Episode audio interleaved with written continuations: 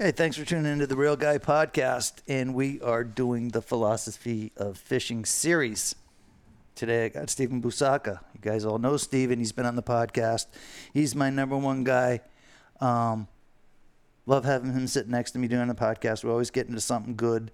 Steve, thanks for being here today. Of course, man. Always a pleasure to be on. How do you think the series is going so far? Better than I could have hoped.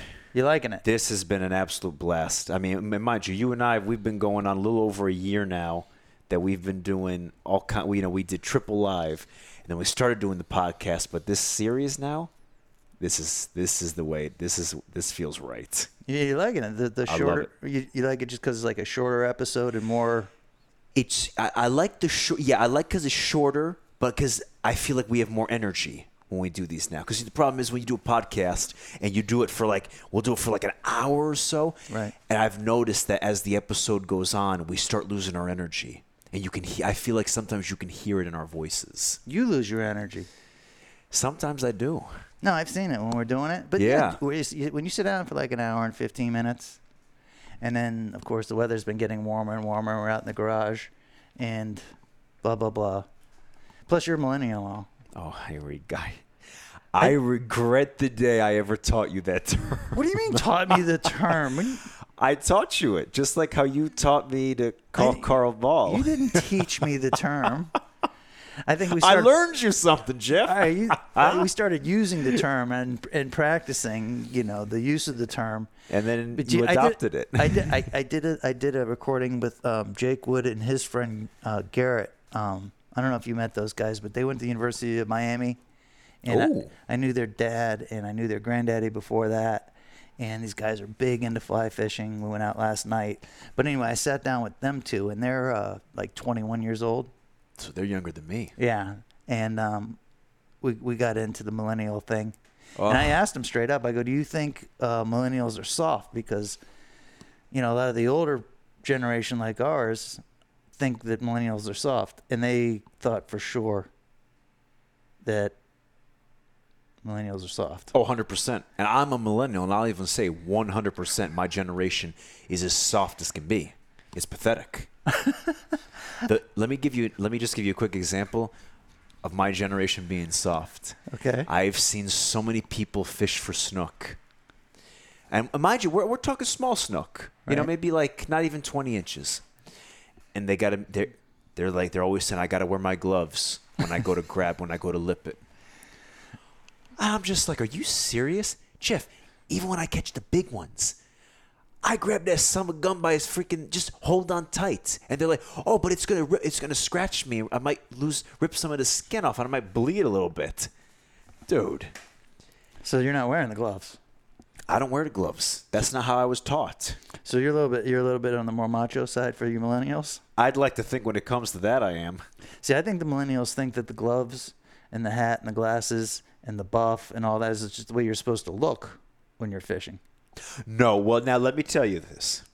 I will wear a buff depending on what time I go out. Now, I'm not talking about you. I'm talking about your generation or, Okay, or the yeah. millennial generation. Like they But- think there's a fishing look. yeah, they, it's part of the it's part of the style to fish. Dude, I've gone out fishing in a freaking old tank top, basketball shorts, bare feet. It just depends. But there's not a, so much a style when you fish.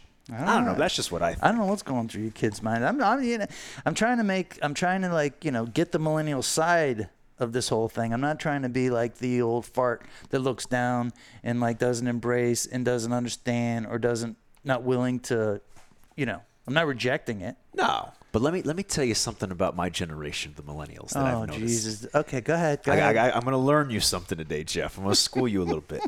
Another thing. Let me tell you another reason why my generation. This goes back to where they when they want to wear gloves when they handle a fish. The men of my generation, all of a sudden, are into this whole keeping their hands really soft and smooth.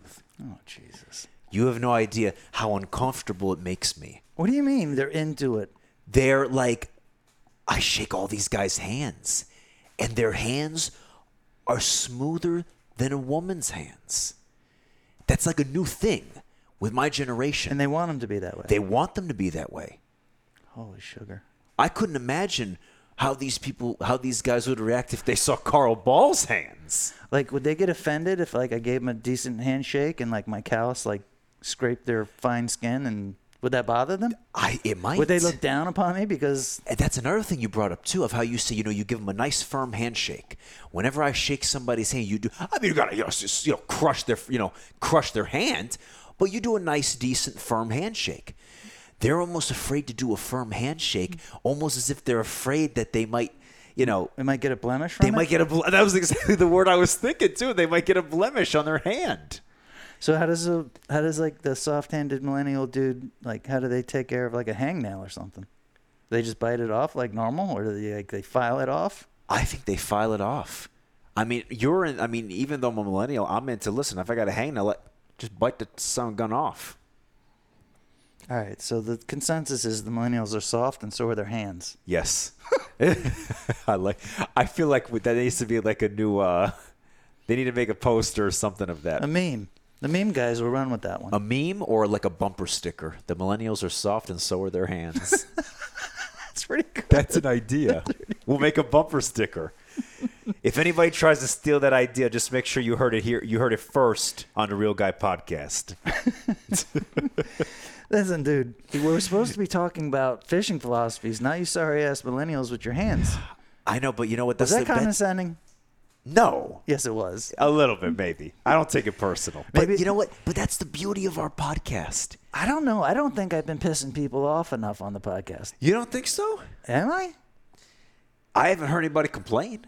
See, like on YouTube, I knew I was pissing off 50% of the people. Oh, you read the comments; they're hilarious.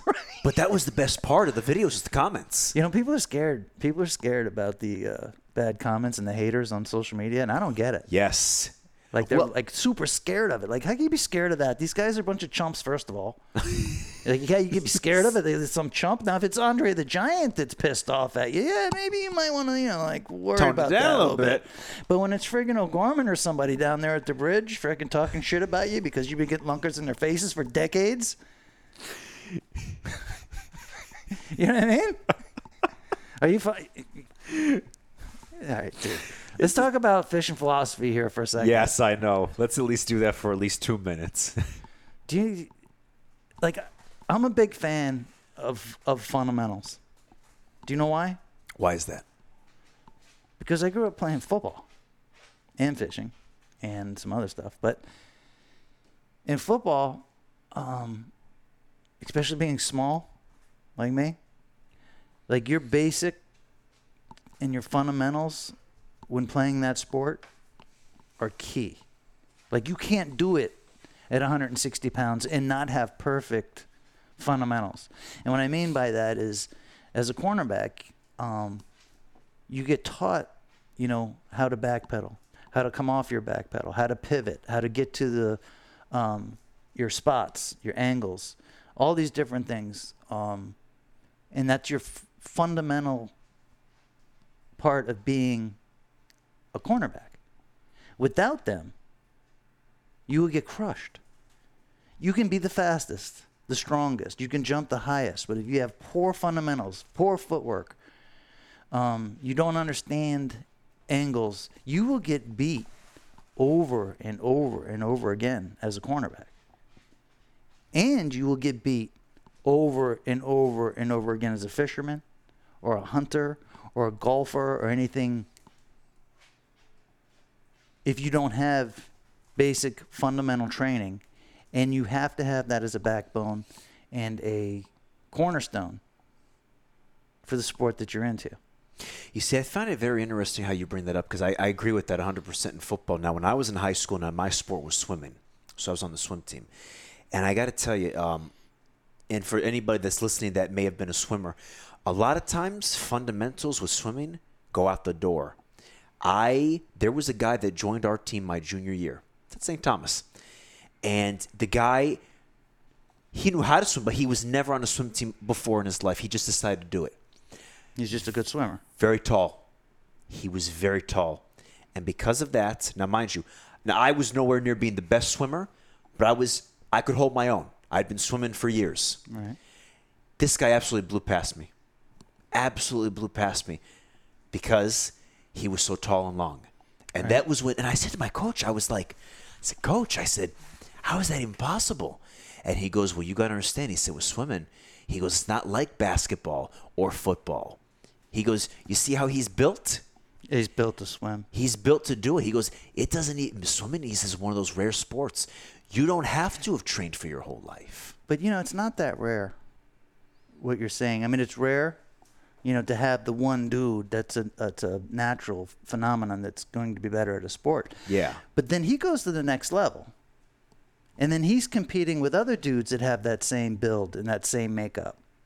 And that's when his basics and fundamentals come into play when he has to compete with those dudes. Ah. Now, those dudes worked at it and have the basics and fundamental training, and they will come out on top.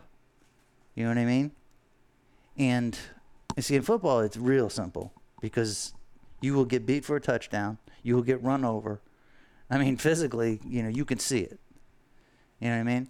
But what people, I think, um, there's nobody there. Like you went to St. Thomas and swam. I went to St. Thomas University, Connecticut. I, we had coaches and people to teach us the fundamentals and to practice and to do all that. And in fishing, you got nobody to really teach you that or tell you that you have to do that. Like I was able to apply it and I understand it now because I was into some good systems. So I hope people realize that, you know, if you want to excel in fishing, there's basic fundamentals. And you know what I think? Um, people think that it's too complex, and it's not. Like water time, you know, we use it, we joke around as a term and everything. But it's true. It's true. In what's what, what water time's all about, it's about vision, being able to look at the water and see and make an analysis on how that's going to help or hurt you in today's fishing excursion. What the benefits of having a windy day is to the benefits of having a super calm day, you know? And in the fishing, in the sport of fishing, there's nobody really there to teach you or to make, let you understand the value of your basic fundamentals. One, I think, is analyzing the situation with you know having water time and being able to understand how the wind's going to help you or hurt you in different spots and different situations. But also even more simple than that is like i can't tell you how many people get on the boat and they want to catch a uh, big tarpon or they want to catch a bonefish or whatever and they haven't picked up a fishing rod in a year. You know what i mean The happy baiters, right? the happy baiters, a lot of a lot of, but it's not it's not unnormal. It's not, and they don't even realize that it's you know hurting them because they're not thinking about fishing as a sport, having basic fundamentals. Like if you're into bone fishing and you're not bone fishing, there's things you can do to make yourself a better bone fisherman. yeah. Like set up four or five gallon buckets, one at 10 yards, one at 20 yards, and one at 30 yards. And practice casting. Right, and practice casting like uh, you know something that's lightweight or whatever it is. If you're a fly caster or whatever, that you're going to fish for the bonefish, and do that for an hour for a week, or two weeks, or every other day for a month, or once a month for the rest of your life. And you just like shooting free throws in basketball. If you shoot those free throws every day, your percentage of success is high. If you only shoot the free throws once a year, you know how to do it. But because you didn't practice your basic fundamentals on a daily basis, you stink. Even though you know how to do it, you know the what's supposed to happen. You know what I mean? You didn't put your time into practice it to master it. Right. So you master one your physical ability to be able to cast with buckets and you do that on a windy day then you do it on a calm day then you do it with the wind behind you then you do it with the wind in front of you then you do it with we put one bucket underneath the truck where maybe you got to skip it in there and then you practice your basic fundamental casting Yeah. then you go to the boat ramp or you go to the beach or you go to the seawall somewhere and you put in some water time and you stare at the water and you see what you can see. You see what the wind's doing to the water. And then if a mullet is swimming against the wind and there's a little different wave, a little trickle, and you realize, oh, dude, that's not a trickle, that's a mullet swimming against the wind. And then you could see that. And now the next time you go and look, you're looking for that, you find that, and you can see that. And then you look down and like all of a sudden you can like see the sheep's head or whatever on the bottom of the friggin' seawall. And you can barely make it out. And then you stare at it and you say, okay, that's what a sheep's head looks like five feet down in the murky water.